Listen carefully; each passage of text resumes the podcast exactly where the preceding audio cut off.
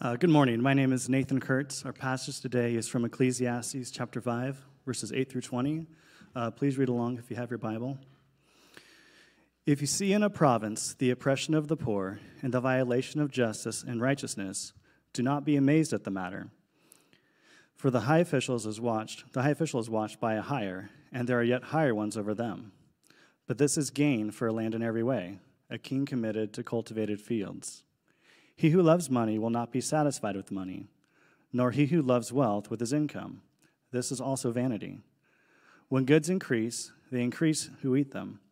And what advantage has the owner but to see them uh, with his eyes? Sweet is, lab- sweet is the sleep of a laborer, whether he eats little or much, but the full stomach of the rich will not let him sleep.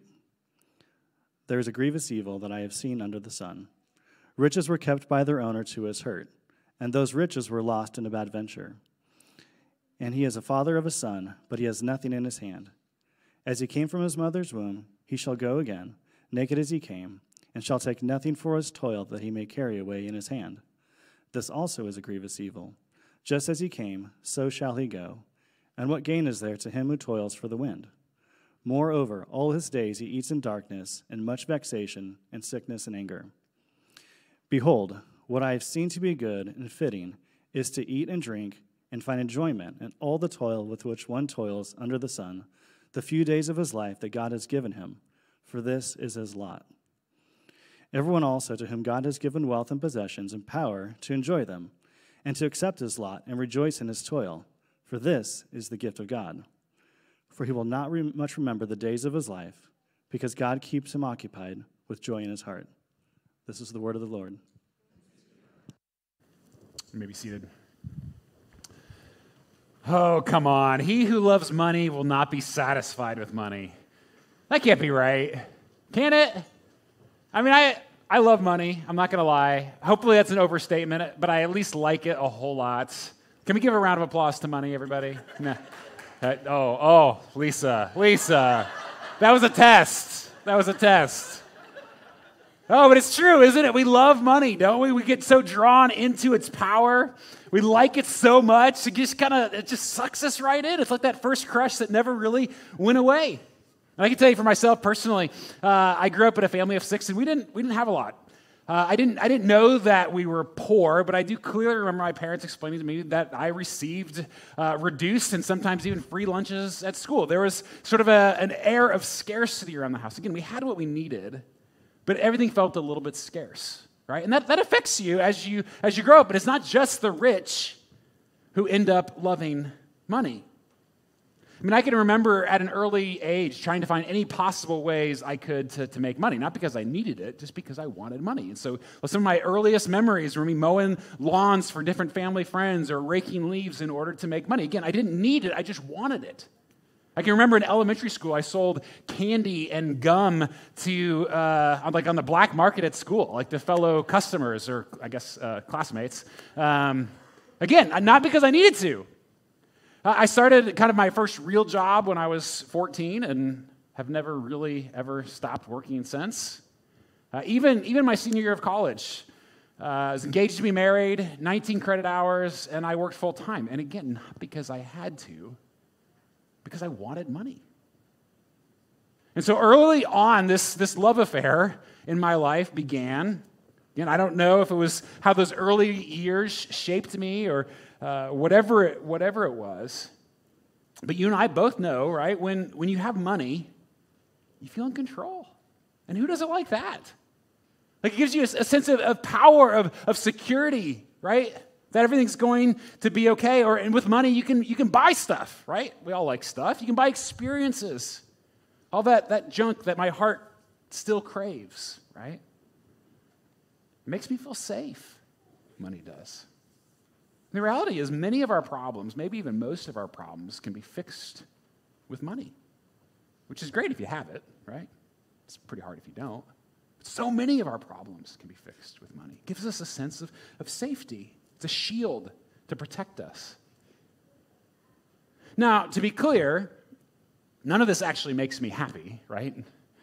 Uh, at least not in like the, the long-term satisfied kind of way. I mean, there's a, there's a split moment of happiness, like when you, you order the next purchase, you have like ten seconds there uh, of, of happiness before you start thinking about the next purchase, right? Or that, that quick glance at your, at your savings account, maybe you, you're watching it grow, you're like you have a moment, don't look at your retirement right now, uh, but maybe the savings account, maybe that one cheers you up a little bit. Like it gives us that quick moment, and I have to wonder sometimes if given the choice between this illusion of control that money gives and actual true happiness, like what, what would I pick? It's almost like we could rewrite some of our favorite worship songs. Think of like, on money, the solid rock I stand, all other ground, sinking sand, right? Or uh, uh, in money alone, my hope is found. It is my light, my strength, my song, my comforter, my all in all here, in the love of money I stand. I'm probably going to get struck by lightning. Um, along with Lisa. Uh, but it's okay, as long as, as long as nobody touches my money, right? And I'm, I'm not alone. Uh, let me give a few quotes here. Uh, Steve Martin, for example, once said, "I love money. I love everything about it. I bought some pretty good stuff, got me a three hundred dollar pair of socks, got a First Sink, an electric dog polisher, a gasoline-powered turtleneck sweater. Of course, I bought some dumb stuff, too." We all want to know how to get a little bit more, uh, don't we? Here's advice from Malcolm Forbes. "I made my money the old-fashioned way. I was very nice to a wealthy relative right before he died." That's, that's my plan. I'm going to do that one. Uh, or or J P Getty, "My formula for success is rise early, work late, and strike oil." It's good advice. If you can strike oil, do that. Yeah, we all, we all know that it ruins us, right? So here's what, here's what James Grant has to say. I love this one. "Insofar as there is a lesson in history, it's that human beings are not good with large sums of money, anything over one hundred thirty-six dollars. You get beyond that, we're going to just mess it up, right? And yet, who here doesn't want just a little bit more? Just a little bit. I don't need a lot more, just a little bit. Money offers us the world, but the reality is if you look to money for rest, it will only leave you restless. And if you take just one thing with you today, I hope it's that. If you look to money for rest, it will only leave you restless. So go ahead and turn to Ecclesiastes chapter five if you haven't already. And this, this is essentially what the, the, teacher, the teacher says. Now, now we're, we're studying the, the book of Ecclesiastes together, and, and if you recall, or if this is your first Sunday, let me kind of give a little context, because Ecclesiastes is kind of a strange book, right? Uh, the teacher, he's kind of the, the main person talking throughout this. It's sort of like a character in the book, and it's it's written from his perspective, this sort of grumpy old man, essentially. Uh, he's had everything in his life, everything, every every pleasure, every uh, thing that money can buy, everything, but he's looking back on his miserable little life, and he kind of deconstructs life as we know it, like the things that we look to to give us meaning, that we think are going to make us happy. He, t- he looks at all of that, kind of one by one by one, and says it's all just hevel. That's the, the Hebrew word uh, translated in our Bibles as vanity or meaningless. It literally just means vapor, right? It's smoke. That, that if life is purely under the sun, right, with no reference to a God over the sun, that's kind of a, a kind of a tool he keeps using. If, if that's true, then everything is just hevel. And we're touching on these themes together. And even as we, we go through this series, seven weeks, right? And there's, uh, you know, we're kind of moving fairly quickly. We're not going sort of verse by verse. We're going uh, kind of theme by theme, if that makes sense. And so we, we've looked at pleasure as hevel, and work can be hevel, and, and now wealth is hevel. An old man teacher, he summarizes it with these words in verse in verse twelve. He says, "Sweet is the sleep of a laborer, whether he eats little or much, but the full stomach of the rich will not let him sleep." Oh, come on, that can't be true, right? It's such an interesting contrast there, the laborer. Okay, so he's not talking about the person in abject poverty. We know that comes with its own kind of problems, right? Own, own kind of challenge. The laborer, someone in his context who, who makes just enough, has just enough to get by, right? Neither poverty nor riches, just enough. That person sleeps great. But the full stomach of the rich keeps us awake. Whether it's indigestion because we've had so many delights to, to eat, or whether it's the worry that comes with wealth. Because if you look to money for rest, it will only leave you restless. And the, the teacher goes through kind of four key reasons why he believes this is true in his experience. Again, he's had everything, right? And so he's telling us, this has been my experience. This is what it looks like. He gives us four reasons in particular. The first, the first one is, the reason you'll never be rested is because the more you have, the more you want. The more you have, the more you want. Nah, I just want a little bit more, right? But how long have you been saying that? Right? Or even, even the most common definition of a rich person, right? It's just someone with more than you, right? It's always somebody just a little bit further ahead, right? But look what he says in, in verse ten. He says, "He who loves money will not be satisfied with money, nor he who loves wealth with his income. This also is vanity." And keep in mind, a poor person can love money, a rich person can love money. Neither will be satisfied, he says. Arthur Brooks, uh, in his outstanding book, From Strength to Strength, Finding Success, Happiness, and Deep Purpose in the Second Half of Life. And yes, I am reading books about the second half of life. It's the most depressing part of the whole sermon right there. Um, But it's a fascinating book, and he, he talks about, yeah, of course, of course there is some satisfaction with, with success and wealth and, and, and you know, kind of having those, those normal accolades that come with it. But the reality is you always want more. And he talks a lot about how what ends up happening is that because we want more of those things, we end up, we end up sacrificing the things that we actually know will make us happy. And so we end up, we, we work longer hours, we take a more stressful job, we do all of these things thinking this is what it's going to be like, but we sacrifice family, friendships, other relationships, right? Personal, personal growth, character development, the things that actually do make us happy. Yeah, but if I work just a little harder, a few more hours, and I'll be able to buy something I don't really want to impress people I don't really like, right? And the more you have, the more you want. And I'm guessing everybody in this room could tell a story about how that's true, right? You've got one thing, and you're like, well, I need the second thing, right? Or, you know, we just, we do this over and over, don't we? That's the first thing. Second, second, we forget this one. They're, they're related, uh, but we kind of forget this one a little bit. The, the more you have, the more you need. This is where the teacher goes next. The more you have, the more you actually need. It's not, it's not just that your wants increase, like so do your so do your needs. I mean, more money, more problems, right? And, and here's the deal. Some of you, some of you are hearing this and you're you're like rolling your eyes, like, oh, the problems of the rich, right? Uh, let me try those problems for a while. I get that. If like if you if you have very little, like I understand this, this is a, that's a hard thing to to hear, perhaps. I think of I think of my favorite quote from Fiddler on the Roof.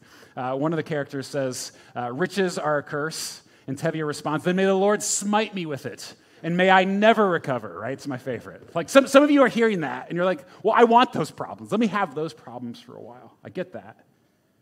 And yet, let's hear what the teacher has to say, because there are a whole host of problems that come with the wealthy. Verse eleven, he says, "When goods increase, they increase who eat them.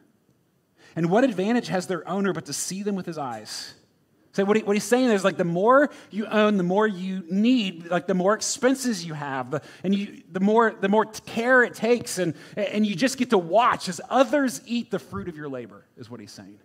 Like you did you all this work, but as your as your expenses increase, you just watch all that money just somehow float away, right? Some of you know the experience intimately. I think about one of my personal heroes, Johnny Cash, of course. Uh, so Johnny Cash sold, has sold ninety-one, over ninety-one million albums. Uh, but he spent decades of his life, really probably even the majority of his life, making millions of dollars, but essentially living paycheck to paycheck. Always worried about money. Uh, taking ridiculous amount of, of con- concerts because he just had to pay his bills. He had like forty or fifty people working for him o- over his lifetime. And so he had to, he had to pay them. And so, like, in the lowest part of his, his career, uh, he was absolutely exhausted, creatively just completely depleted, uh, but did concert after concert after concert, even resorting to doing stuff like Branson, God forbid.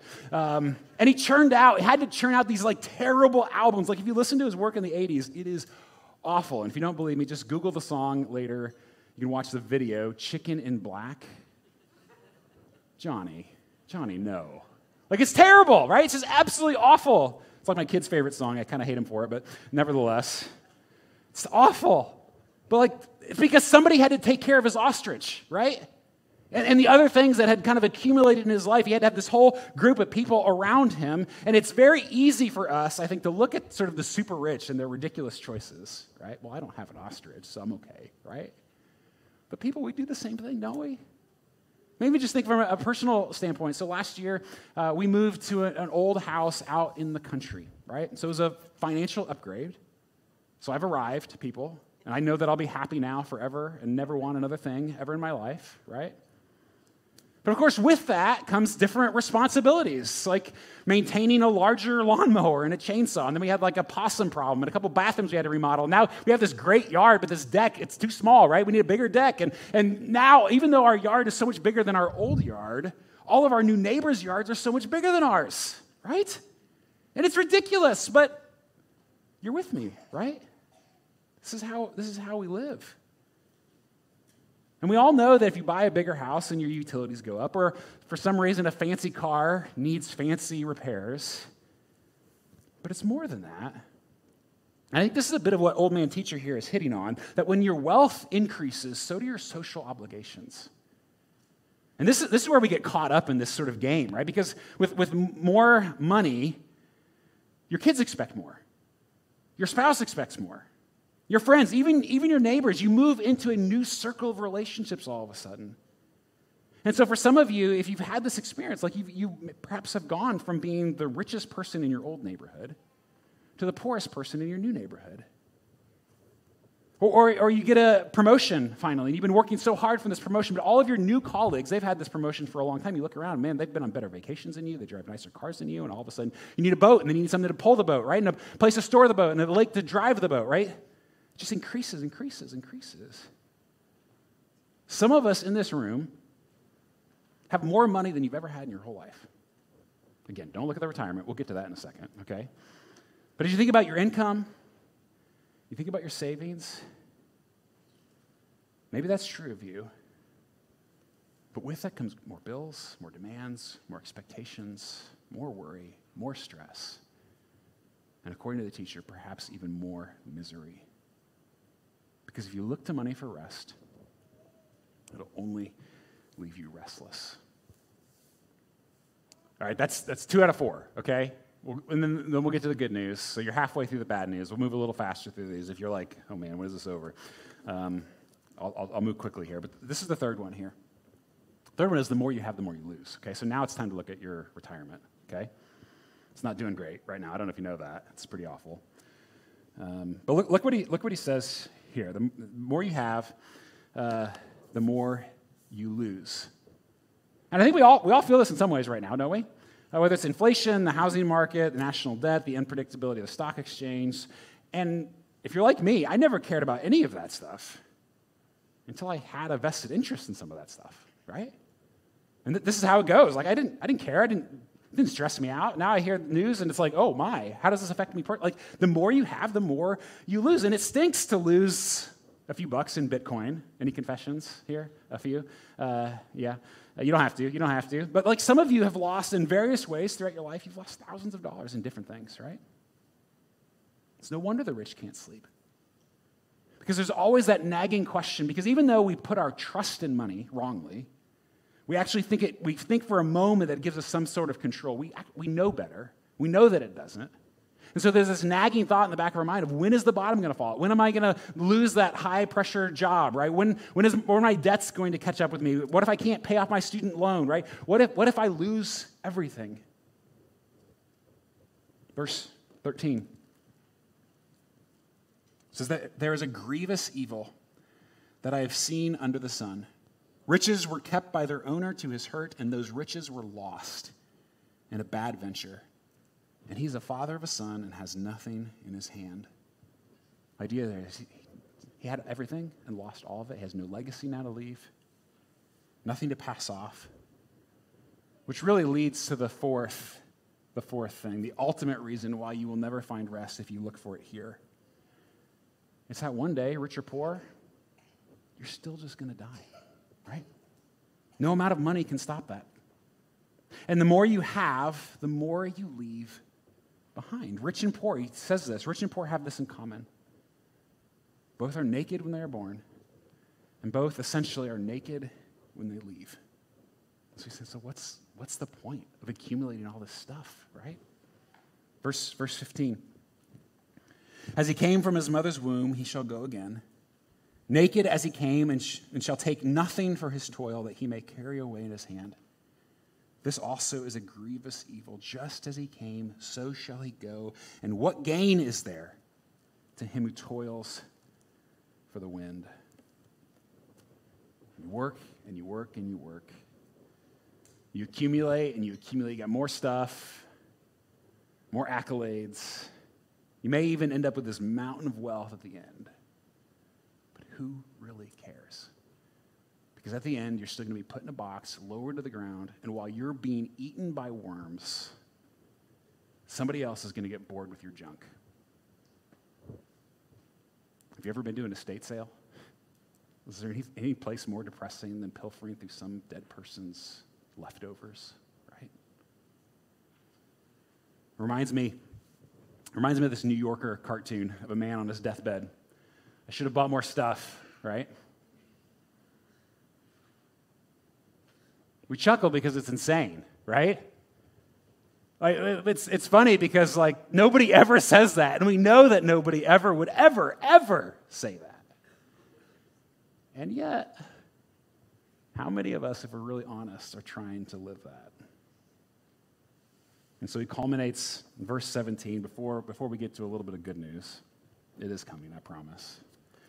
But in verse seventeen, he says, moreover, all his days, he eats in darkness and much vexation and sickness and anger. The idea there, he gets up so early to start work that it's dark and he eats breakfast in the dark. And then he gets home so late, he eats dinner in the dark. And his take-home pay is vexation, sickness, and anger. Yeah, but it'll be different with, with me, right? Because I just need a little bit more.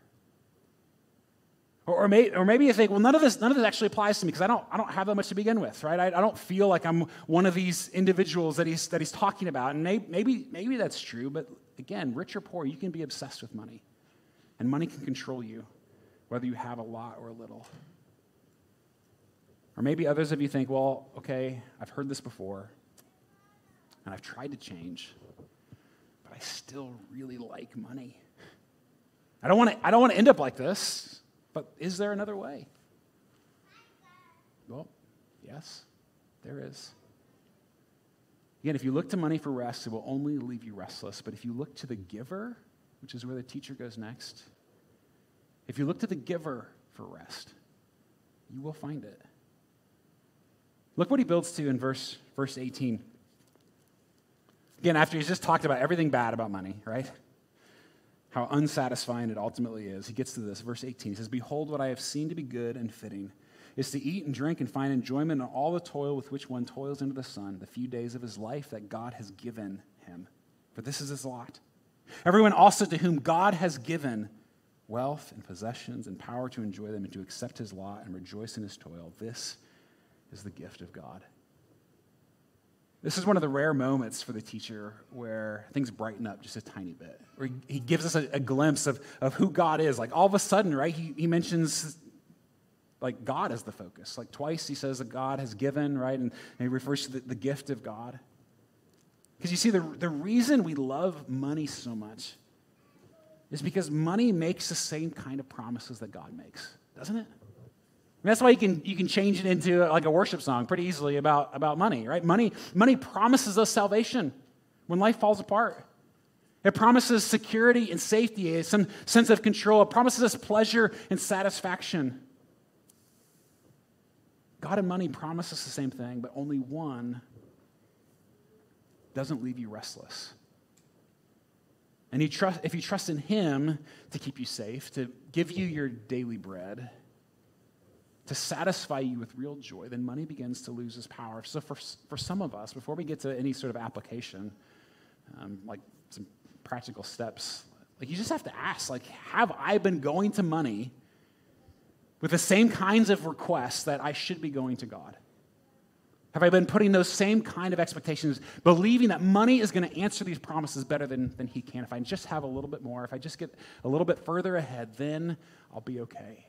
And if that if that describes you, let's, I think we all kind of at some point go down that path. Just, just say, God, forgive me. Like, I'm sorry. Like, I've been putting my hope someplace other than you, and that will never that will never leave leave me restless. Leave, leave me with rest. That, go, go to him. And then and then if you do that, there are two two habits in particular, I think, um, that I want to end with, to train our hearts to look to the giver instead of at the gift. So first, if you want to find rest in the giver, you have to embrace grateful enjoyment. Grateful enjoyment. Because the teacher's solution here, it's not that money's bad or stuff is bad or pleasure is bad. Like, the Bible actually teaches that God made a world of abundance, right? That, that if we look to the garden, which is what we were created for, you and I were made for a garden, a world without lack, where we had everything we could possibly want and more. Like, these cravings remain in us because of our true home, the garden, right? And even though our world is now broken and our attachments are now broken, we can still enjoy God's gifts with gratitude.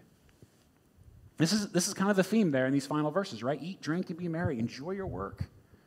Enjoy the gifts that God has given. Don't squander them, don't waste them, but don't put your hope in them either.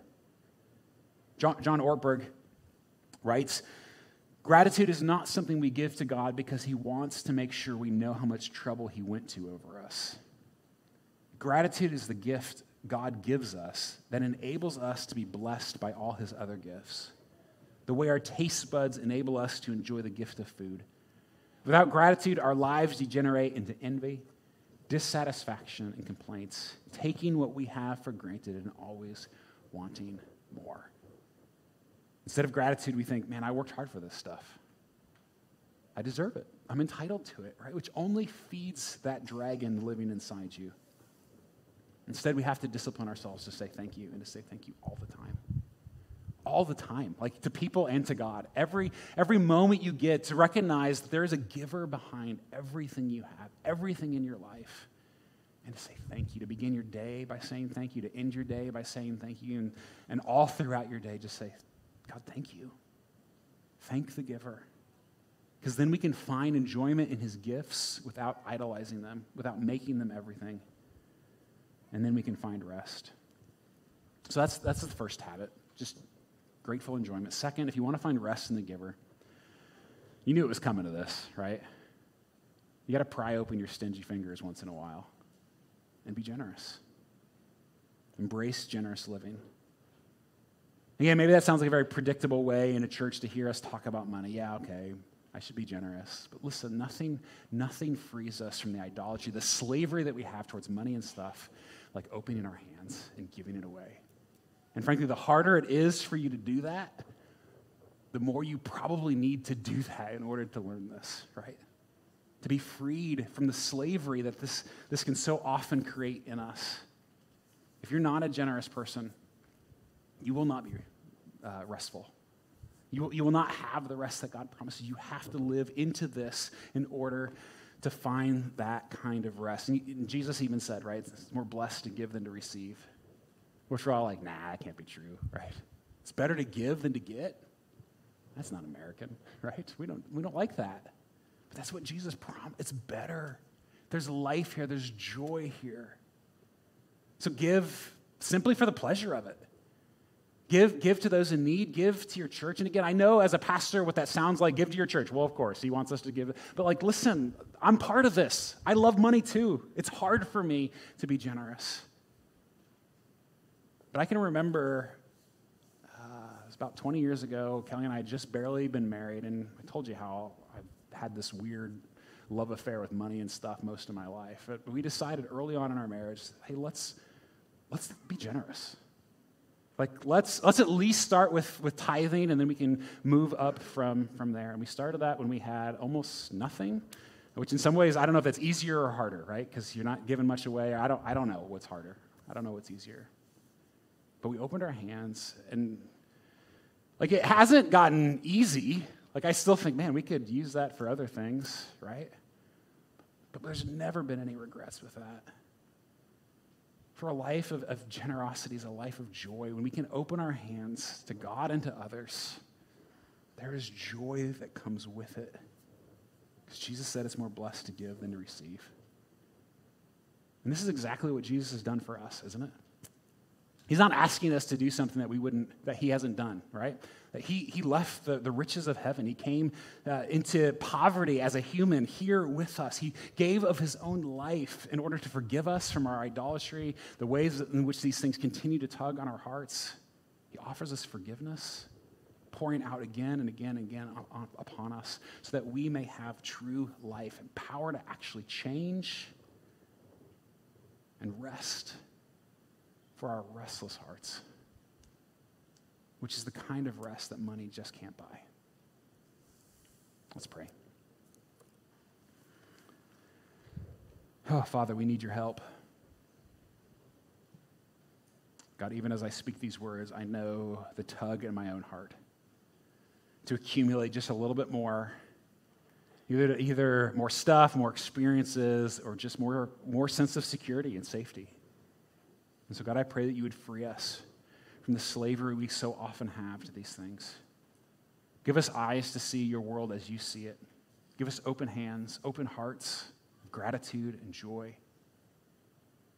And ultimately, Lord Jesus, that we would, we would trust you to give us what we need the most, and that we would find our rest.